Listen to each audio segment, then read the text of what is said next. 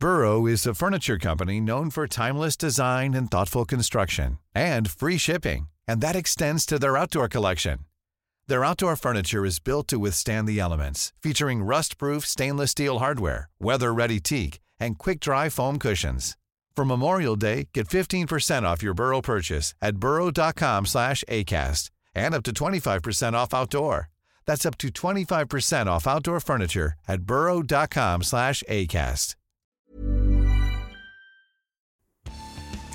Hello, you are very welcome to The Tonight Show. Gardaí are investigating yet another suspected arson attack at a property rumoured to be considered for asylum seekers, the 18th such attack in just a year. We discuss plans to increase the cap on passenger numbers at Dublin Airport and weigh up criticism of the recent public sector pay deal with Minister of Public Expenditure Paschal Donohoe and a panel of guests. And we'll bring you the very latest on the Middle East after Israeli Prime Minister Benjamin Netanyahu rejects any ceasefire deal with Hamas, calling instead for a decisive victory.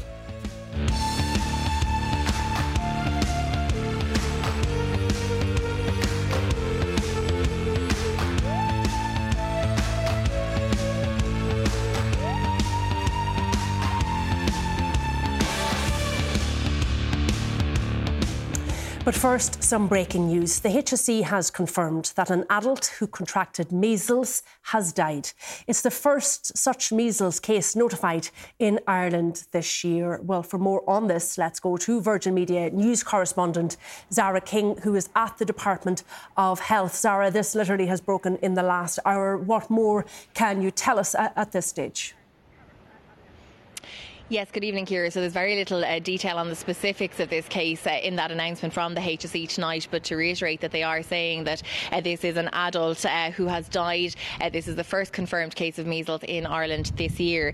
Um, I suppose, Ciara, look, it's important to note as well that uh, this person has died being a confirmed case of measles, but the exact cause of death does remain under investigation. This comes a day after the Health Minister, Stephen Donnelly, told his Cabinet colleagues that there was a high probability of a measles outbreak in Ireland. Of course, course, they're monitoring the situation across the UK uh, and uh, Europe over the last couple of weeks, particularly if we look at England. Uh, we know that there were 170 measles cases in the West, West Midlands uh, region of England, and that was from December to mid January, those figures, Ciara. So uh, this is something that has been looked at very, very closely. Um, Stephen Donnelly pointing to the fact that it's really important that people make sure that they are vaccinated.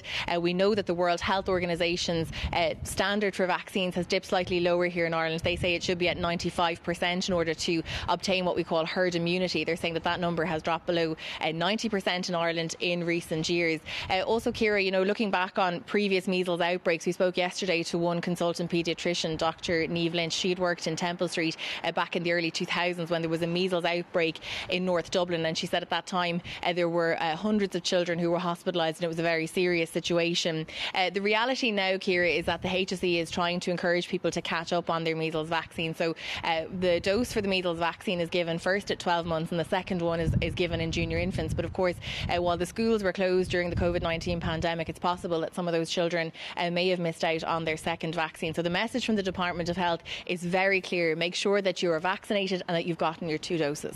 Okay, Zara King, thank you for bringing us uh, that update. Well, Gardaí are investigating a suspected arson attack at a property in Kildare that was rumoured to be earmarked to house asylum seekers. Emergency services were called to the vacant house in Leixlip in the early hours of the morning.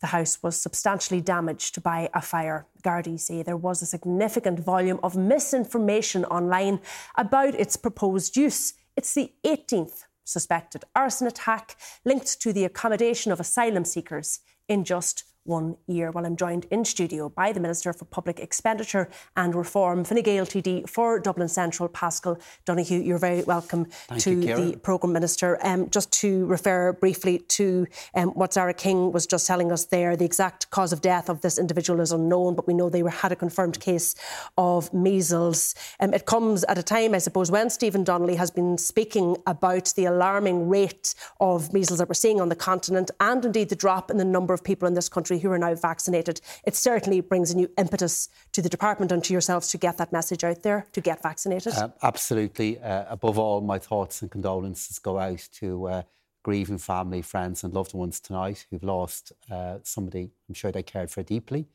Uh, the general point that I would make is the great lesson we've learned from health policy in recent years is that vaccines work. They save, save lives. They can contain disease diseases that can cause such harm. Uh, and uh, for those children who are not yet have not yet completed the vaccine program, it's just so important that that does happen. Uh, and there's also, as you know, a catch-up vaccine available for children under the age of 10 for those children who may have missed a vaccine opportunity because of the disruption caused by COVID. Of course, the last terrible disease that we saw the value of vaccines with.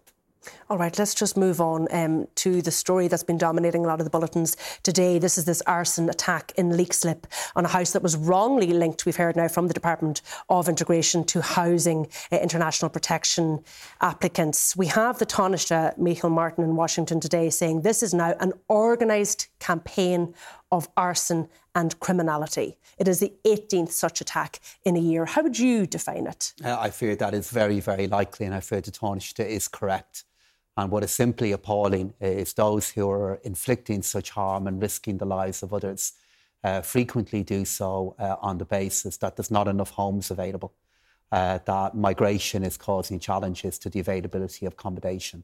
And the best they can offer is to burn accommodation down, to remove properties that were not intended for use, in this case, uh, for uh, support for refugees. Uh, the risk to property is already so great, but the risk to life is also so significant. Uh, uh, and uh, those who are involved in such action are committing criminal acts.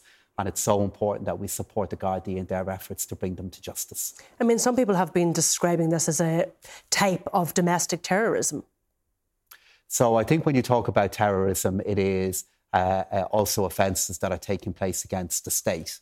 Uh, and at the very least, what we are seeing here is a form of organised crime that is now happening on a systemic basis. And regardless of whether you class it either as crime or terrorism, um, it's not happening in the name of the overwhelming majority of people within our country, the vast, vast majority of people within our country. Uh, those who are coming to our country seeking refuge are frequently doing so fleeing circumstances that are just appalling. But given the frequency of these attacks, would you accept at this point in time the government doesn't have a handle on this? Um, I'd respectfully make a different case. Uh, of course, we never hear about the incidents and the crimes the Gardaí prevent.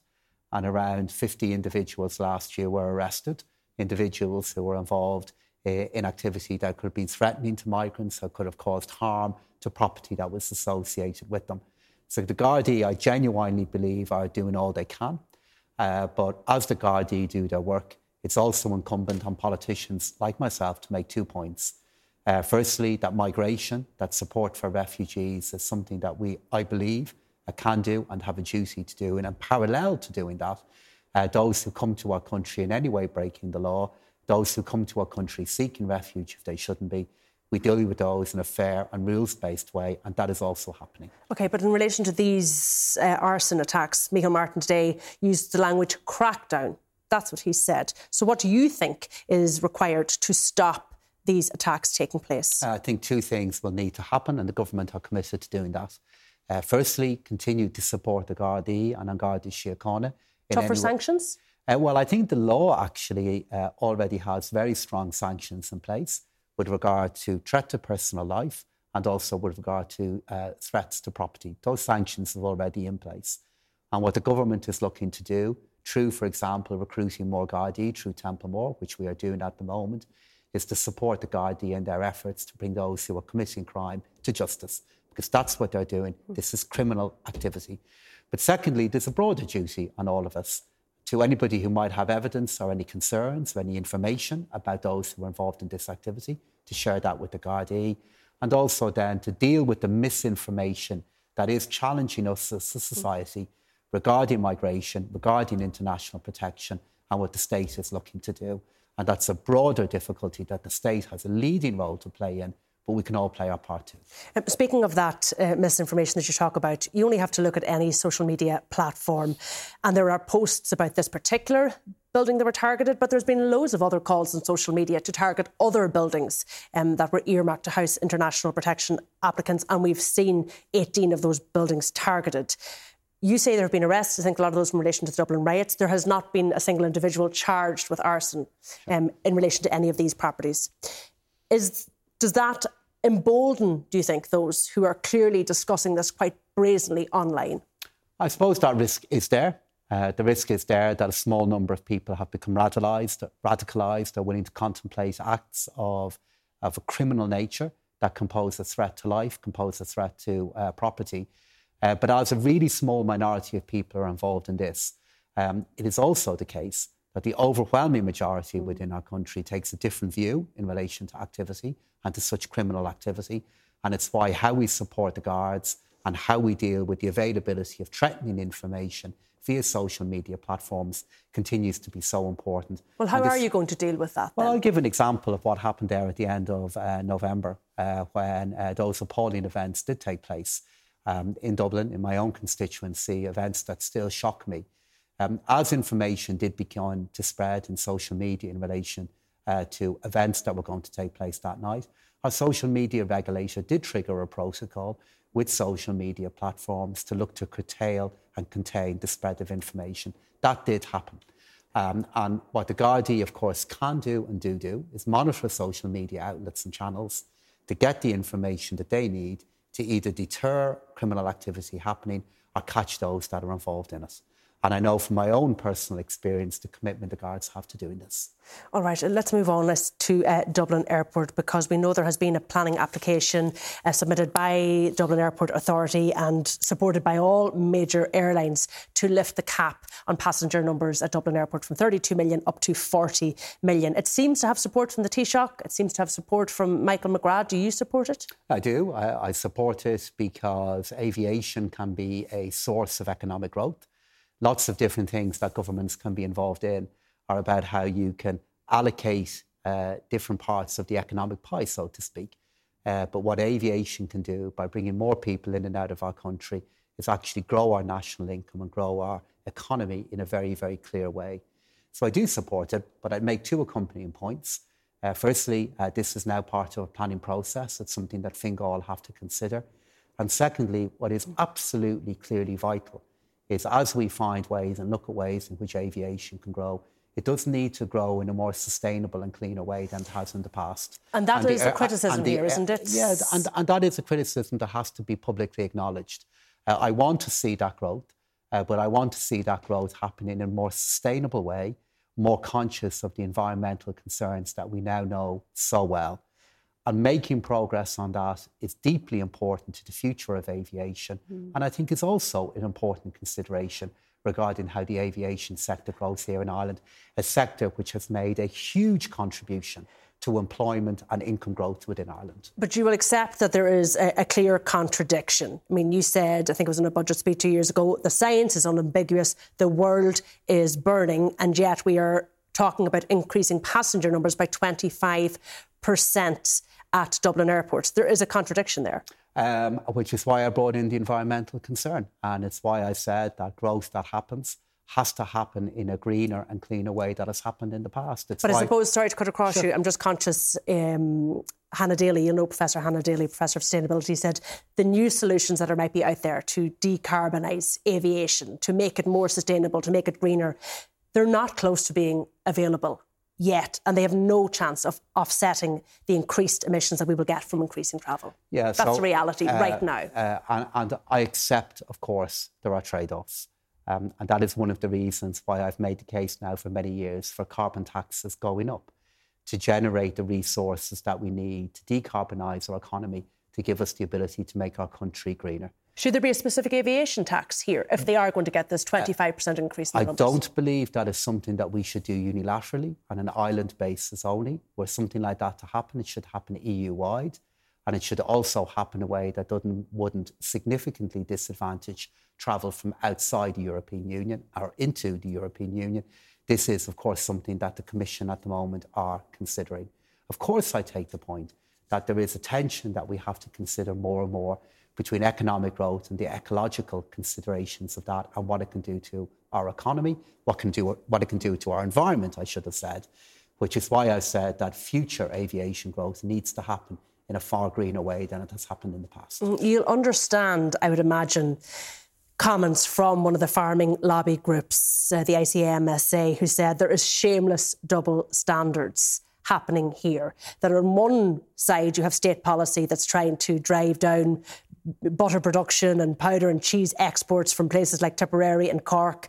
And then on the other side, you have a government that is actually encouraging, by increasing the cap, something like hens and stags leaving Dublin Airport. Uh, which is why, when I was making my opening point to you, I recognised the environmental concerns that do have to be considered and addressed in a different way. But the double standards, farmers feel they're being targeted, they're being told to reduce, reduce, reduce the emissions, while you're saying to the aviation sector, for the economy, it's okay for you to increase yours. But we're also encouraging an increase in food production. So we're, in, we're encouraging an increase in food production. So I don't accept the consistency of the point. We are looking for an increase in food production overall because Ireland, as a food exporter, can play a role in mm. feeding a world that's increasingly hungry. But as we are asking and working with our farmers to do so in a greener way, the rest of our economy, including aviation, needs to do the same. OK, I just want to move on briefly to um, RTE because it's something that has sure. dominated a lot of conversation in the studio and indeed in other uh, networks. And to a piece written by Fintan O'Toole yesterday, I don't know if you saw it in the Irish Times, he was speaking about um, the former chief executive, Dee Forbes, who has been unable to participate in many of the reports and indeed unable to participate in many of the committees because of uh, medical reasons. And he said that the, the silence at this point is undermining accountability. Do you agree with that?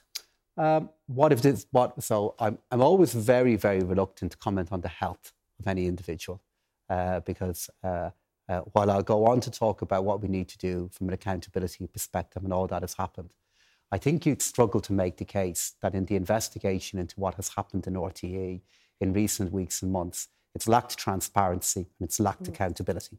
A huge amount of investigative effort has gone into what happened. Somebody could well be sick. Somebody could well be struggling with health concerns.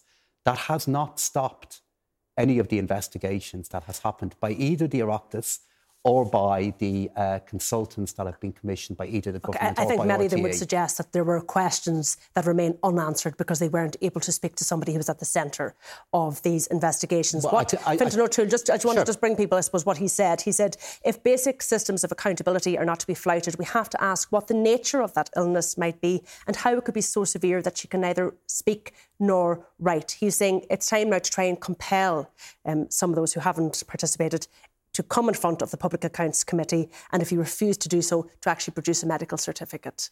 Uh, well, the Public Accounts Com- Committee in particular has the power of compellability if they choose to use that power. Uh, do you think they should? Because his oh, concern I, I, is that a, a, wider precedent, he's saying, could be set here if that could be open to abuse in the future if you don't push somebody to explain so, why they can't so be there. I think we should just take a step back uh, as opposed to focusing on the health of a particular individual and what has happened uh, because I'm not qualified to comment on the health of one individual any more so than I think anybody else should be.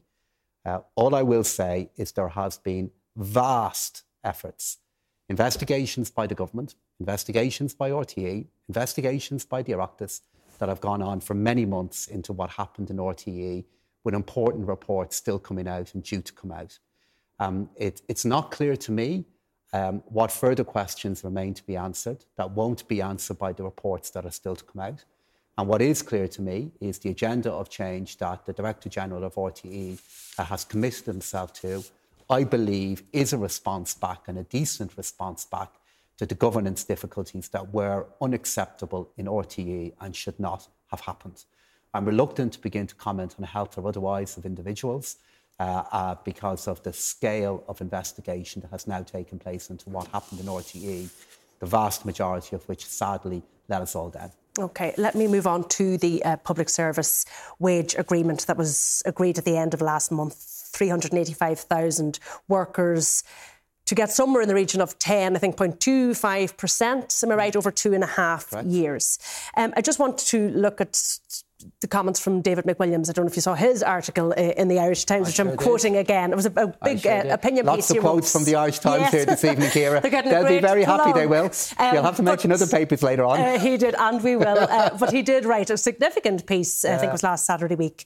Um, and he, what he was saying, I suppose, was that the public service wage bill, he said, has increased by almost 75% over eight years, while in cumulative inflation has risen by almost 21%. And his big question is what are we getting in return for that significant increase? I thought uh, I really enjoy reading David McWilliam's articles. I am sure he'd be glad to hear that. Communicator and writer, and I believe he got this one completely wrong. Because what he didn't acknowledge in his article is the number of people who are working in the public sector has increased so much as well. So, what have we got? More people working in our public sector. At some point this year, there'll be over 400,000 people working within our public sector. What does that mean? Has to be seen in the context of our population getting bigger and bigger. It means we have more guards, it means we've more nurses, it means we've more teachers. David's article didn't take into account we actually have more people working in the public sector. Okay. That's what and, we get for us. Okay, and, and I accept that. So I looked well, at those I'm, figures I'm, actually, uh, Minister. So between 2016 and 2024, that eight year period where he says yeah. there's been a nearly 75% increase in your wage bill, numbers have gone up by about 30%. Sure and yet a 70 odd percent increase in the wage bill. But, but of course, the, at the very beginning of that period, we were also dealing with the impact of the FEMPI legislation.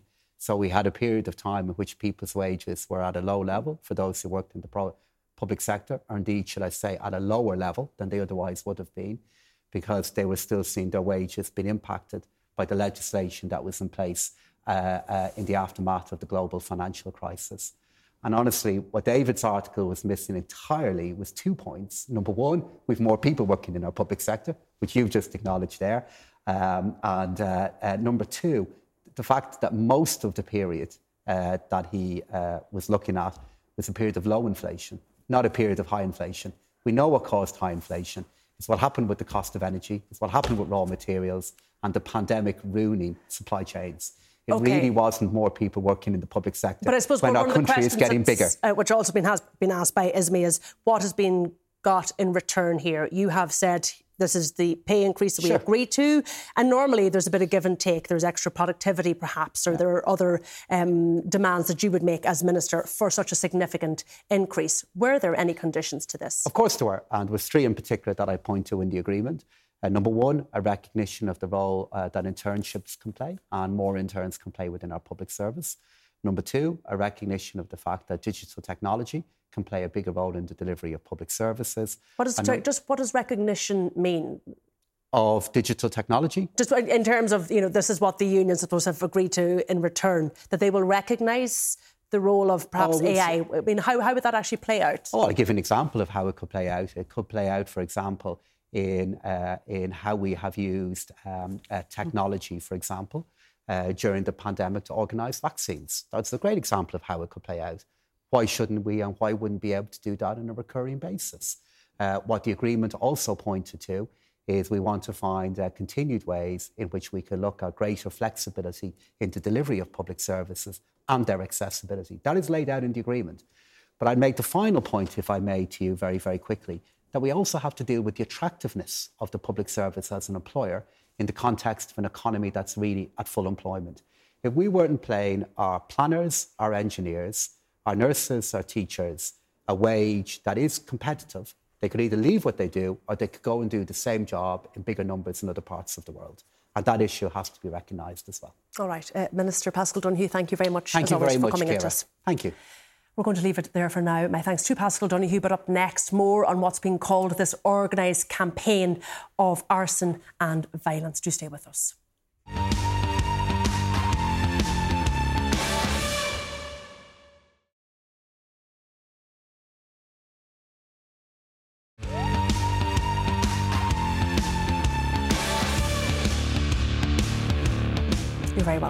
Well, I'm joined now in studio by Senator Lisa Chambers of Fianna Fáil, Sinn Féin TD and party spokesperson on public expenditure, Rose Conway Walsh, Mick Clifford, special correspondent with the Irish Examiner. Ready to pop the question? The jewelers at BlueNile.com have got sparkle down to a science with beautiful lab grown diamonds worthy of your most brilliant moments. Their lab grown diamonds are independently graded and guaranteed identical to natural diamonds, and they're ready to ship to your door. Go to Bluenile.com and use promo code LISTEN to get $50 off your purchase of $500 or more. That's code LISTEN at Bluenile.com for $50 off. Bluenile.com code LISTEN. Burrow's Furniture is built for the way you live. From ensuring easy assembly and disassembly to honoring highly requested new colors for their award-winning seating, they always have their customers in mind. Their modular seating is made out of durable materials to last and grow with you. And with Burrow, you always get fast, free shipping. Get up to 60% off during Burrow's Memorial Day sale at burrow.com slash ACAST. That's burrow.com slash ACAST. burrow.com slash ACAST. Examiner and by John Lee, Executive Editor of the Daily Mail Group. You're all very welcome to the programme. Mick, to you first, and those comments from the Taoiseach. This is organised crime, this is organised arson attacks, there's criminality here um, in relation to the attack in Leixlip that we were talking about um, with Paschal Donohoe a little uh, moment ago. Do you feel you've been a little late to call it as such? Oh, I don't know, Ciara. I mean, labels are labels. I mean, you know, to me, it's it, it's literally become a form of terrorism.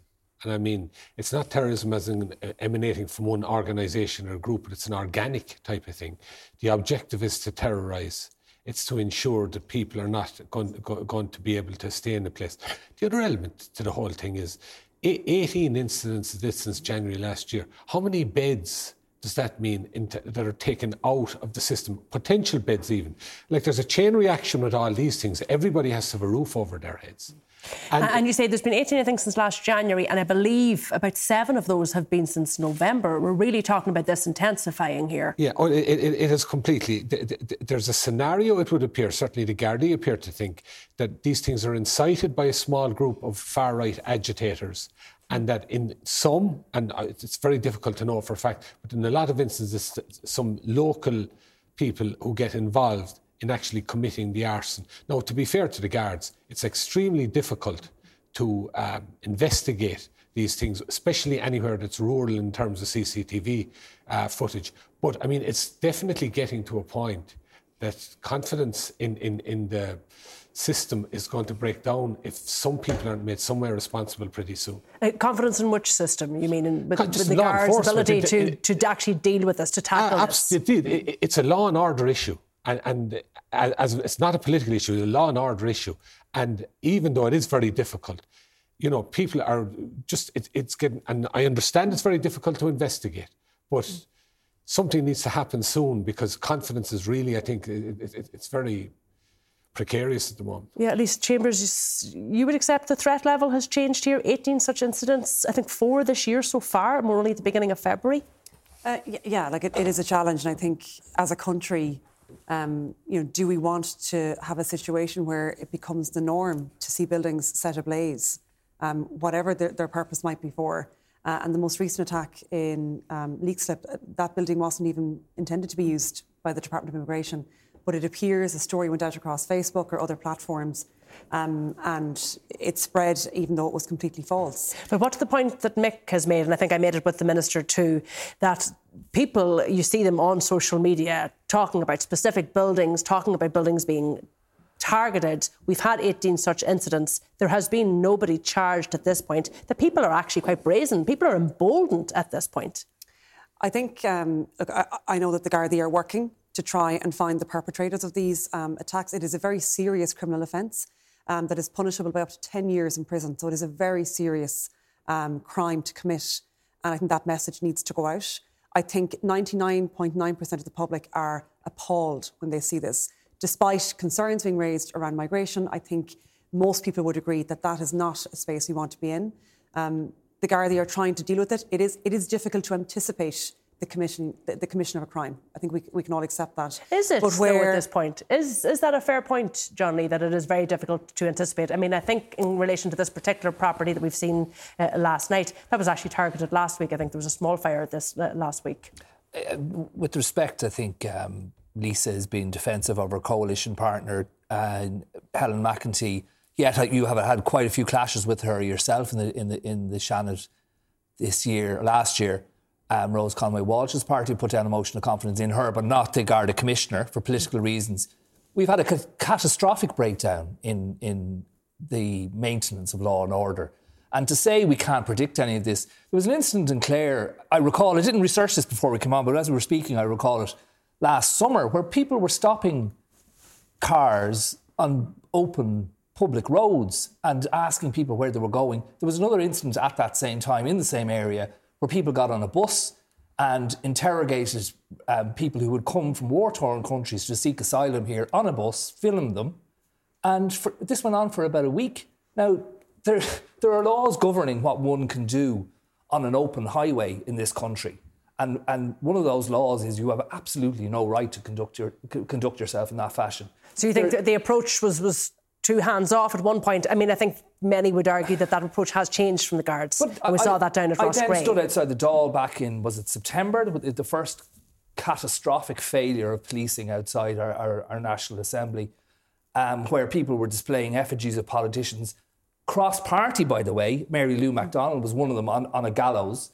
And I remember having a conversation, I said in this programme um, before, with a guard um, pointing out to him that there was an effigy there um, that is an incitement to hatred. And the Gardaí. So, do you th- just be clear, do you think this is a failure of policing? Of course it is. Of course it is. Rose, what else could agree? it possibly be? Well, you'd have to say it is, but it's also a fail- failure of, of government policy. But we're, we're dealing with a criminal activity. Yes, and here. the government, the government, I, I should be. say, the government yeah. um, gives gives resources to yeah. the Gardaí. Yeah. You know, this is not a, a criticism of rank and file Gardaí by any sense. Exactly. So it's obvious that the Gardaí need more resources to do this, to to uh, to properly uh, uh, prosecute uh, people and to gather the evidence and the intelligence that they need. When we're 18 of these incidents down the line, like it's an absolute miracle that somebody hasn't been very seriously injured or killed. And I think everybody will be wondering tonight what about the next time? Is it going to happen again? And is somebody going to lose their life here?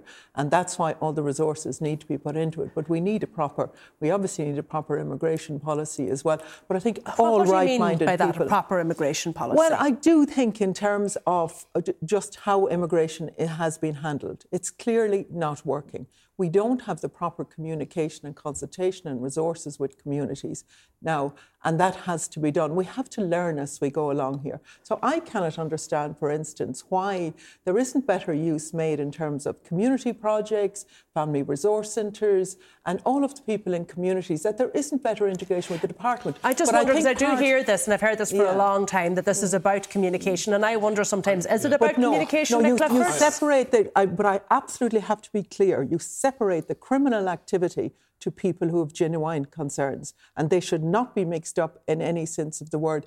But uh, there has to be something different done here. And I think the government, the, the, big problem is that there hasn't been a whole of government response. And it's all been left to Roderick O'Gorman. Can I just respond? I mean, Rose is correct in terms of the whole of government response. There's definitely an issue there, and people, other parts of the cabinet have run away from it because they just see it as trouble. There's no question that's an issue.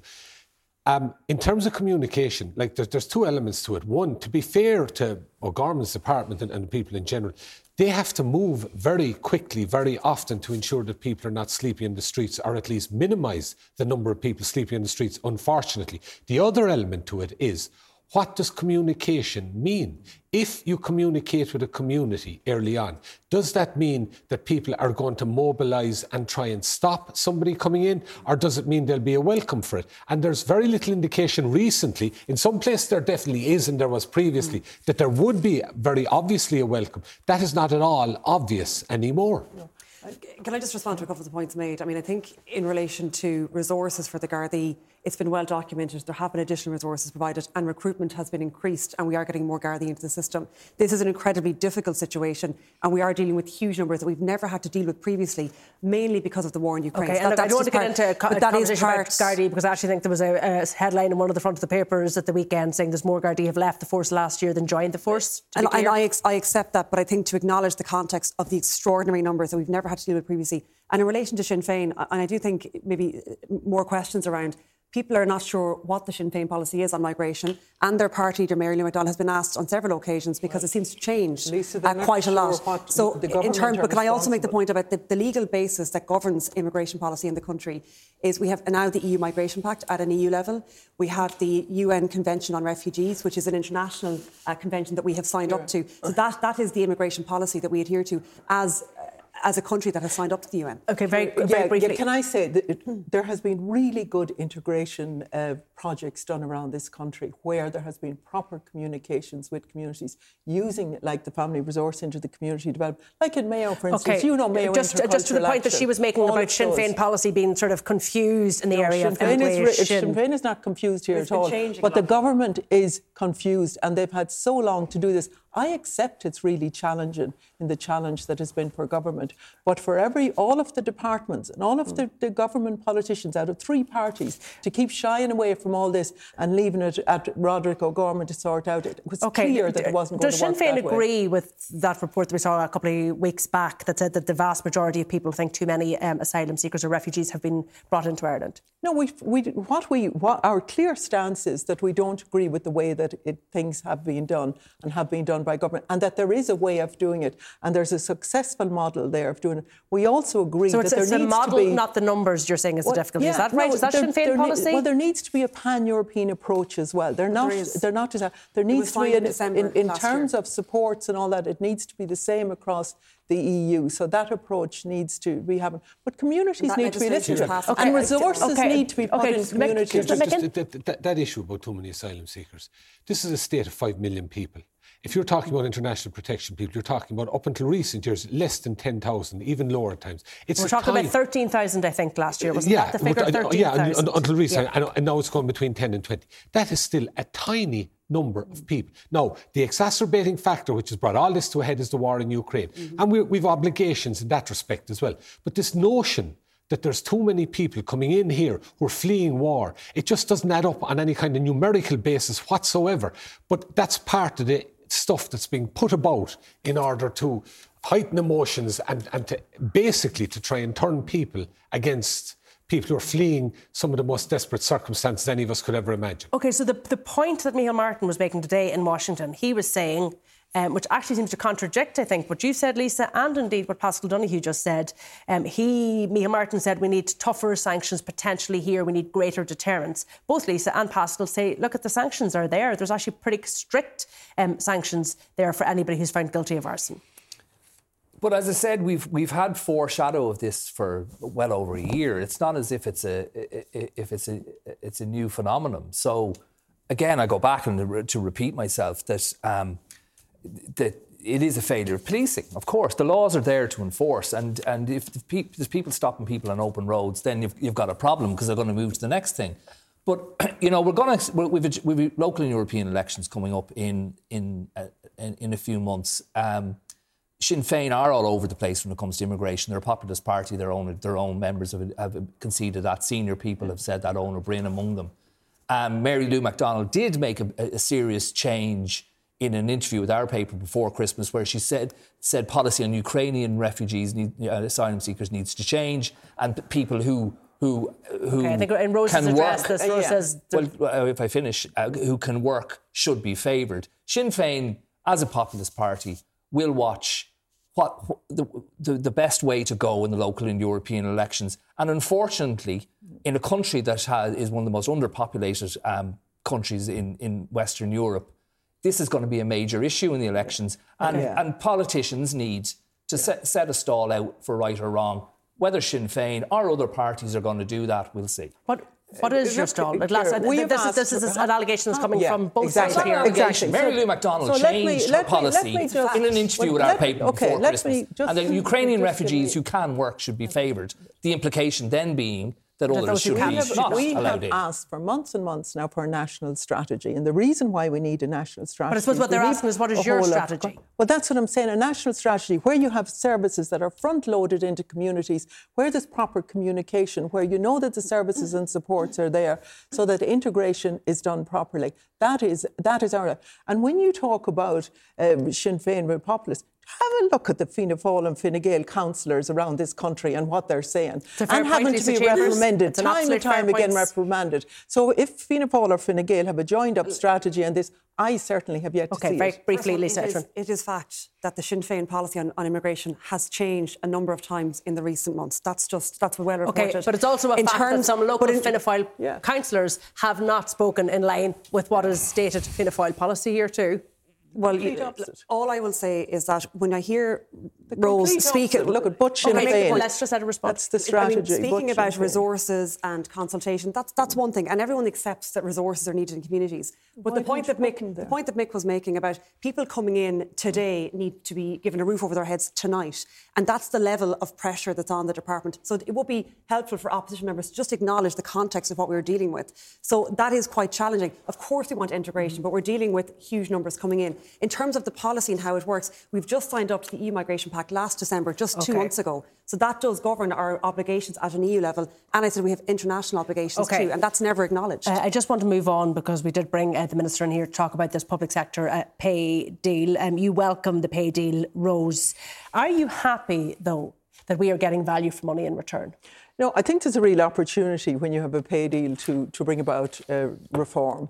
And I think that opportunity was missed here to a great extent. And the reason why it was missed is because I think government and the minister dragged their feet in terms of we're now in the second month of the year. This could have been done much earlier in the year, and then we could have more detail in terms of the reforms that were needed. Well, I, th- I, think the, the suggestion that was being made is that the government were waiting to see where inflation went before they agreed to a pay deal that perhaps re- reflected yeah, inflation that yeah. wasn't there any longer. Well, a lot of a lot of the discussion could have taken place much earlier in the year. We kept so what reforms would Sinn Féin have looked for? Around.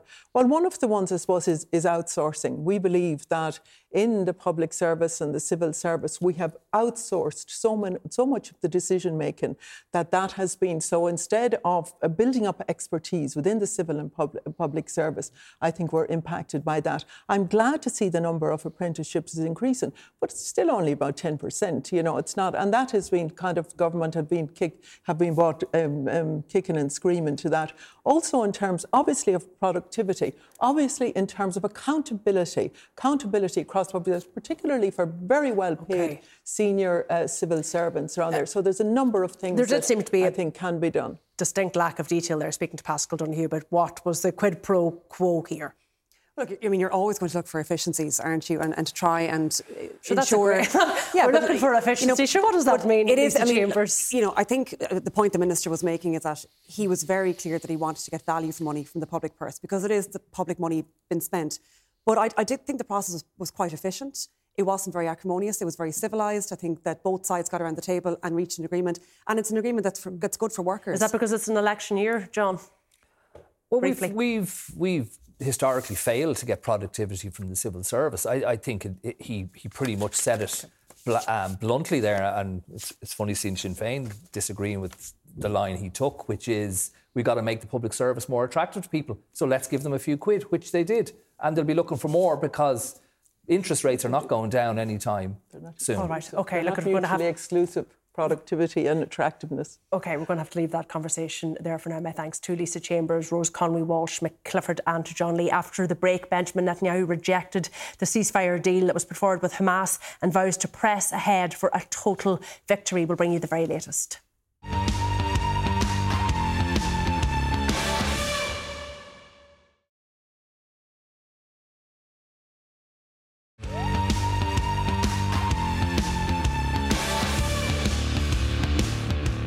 You're very welcome back. Well, the Israeli Prime Minister Benjamin Netanyahu has rejected the latest ceasefire offer from Hamas. It's understood the Hamas proposal included a three stage ceasefire, with phases lasting up to six weeks, seeing hostages held by Hamas exchanged for Palestinian prisoners in Israeli jails, with a more permanent deal to end the war in place by the end of that third stage. However, Mr. Netanyahu rejected the deal, saying total victory in Gaza was within reach.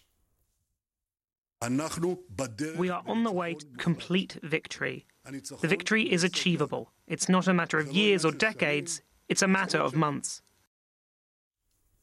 Well, I'm joined now down the line by Oliver McTernan, mediator and director of Forward Thinking, an organisation that works to promote peace in the Middle East. Oliver, you're very welcome to the programme. So, we understand there was this deal on the table, there was going to be this exchange of hostages for prisoners, but Hamas also wanted a full withdrawal of troops eventually from the Gaza Strip and sort of a timetable for the end of the war. What aspect of those conditions was so unconscionable to Benjamin Netanyahu? Well, I think Netanyahu hasn't changed his stance since the beginning of this war. He started off with a double objective, and that was first and foremost to see the complete defeat of Hamas and complete dismantling of its organization in Gaza. And his second goal was to see the release of the hostages. Now, he was convinced that by putting military pressure on Hamas, he could release the hostages. Well, that's proven up till now a very, very high risk um, strategy. We've seen uh, the Israelis themselves responsible for killing three of their young hostages who had managed to escape. And we don't know how many exactly may have been killed with the bombing. But Hamas, on the other hand, have been persisting that they wanted a complete truce and they wanted a what they called all for all principle, all of the hostages being released for all of the detainees and prisoners held in Israeli jails. So, you know, there were there were two incompatible um, aims, and I'm afraid the negotiations that went on in Paris were not able to bridge that. So tonight's announcement, I think, was very predictable. Um, he has also said there um, that victory is in, within reach, that it's within reach in the short term in a number of months. But we know there's a new round of negotiations starting again tomorrow. So, how realistic is a ceasefire in the short term with those two well, contradictory positions? Uh, yes, it's it's it's first of all, it's it's a, such an unusual way to conduct negotiations in front of the the the world media.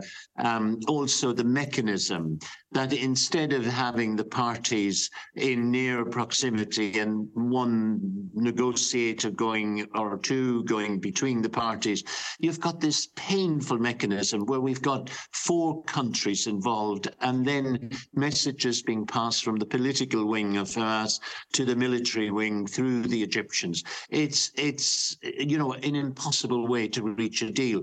I I think his um, pronouncement for total victory is optimistic, um, more likely unrealistic. But the price being paid while this is being played out is just unimaginable.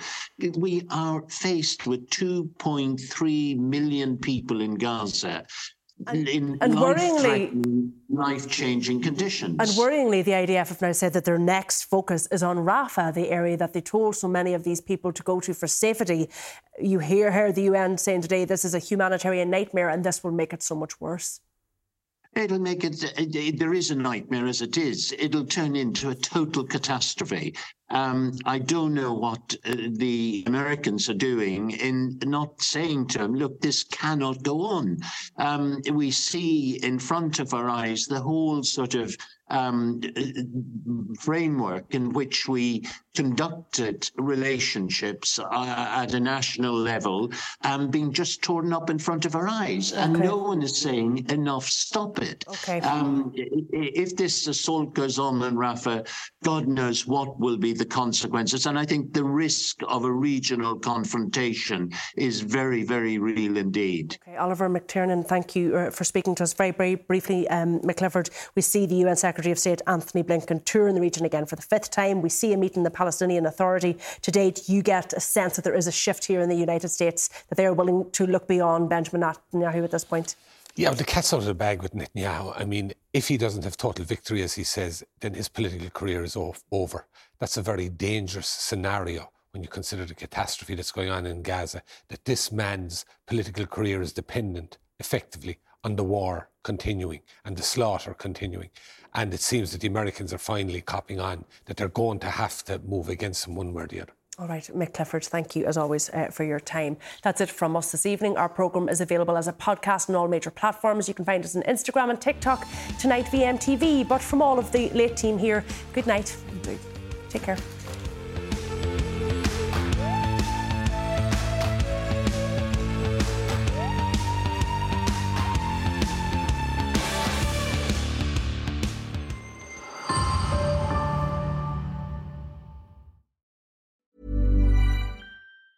Normally, being a little extra can be a bit much, but when it comes to healthcare, it pays to be extra And United Healthcare makes it easy with Health Protector Guard fixed indemnity insurance plans. Underwritten by Golden Rule Insurance Company, they supplement your primary plan, helping you manage out of pocket costs without the usual requirements and restrictions like deductibles and enrollment periods. So when it comes to covering your medical bills, you can feel good about being a little extra. Visit uh1.com to find the Health Protector Guard plan for you.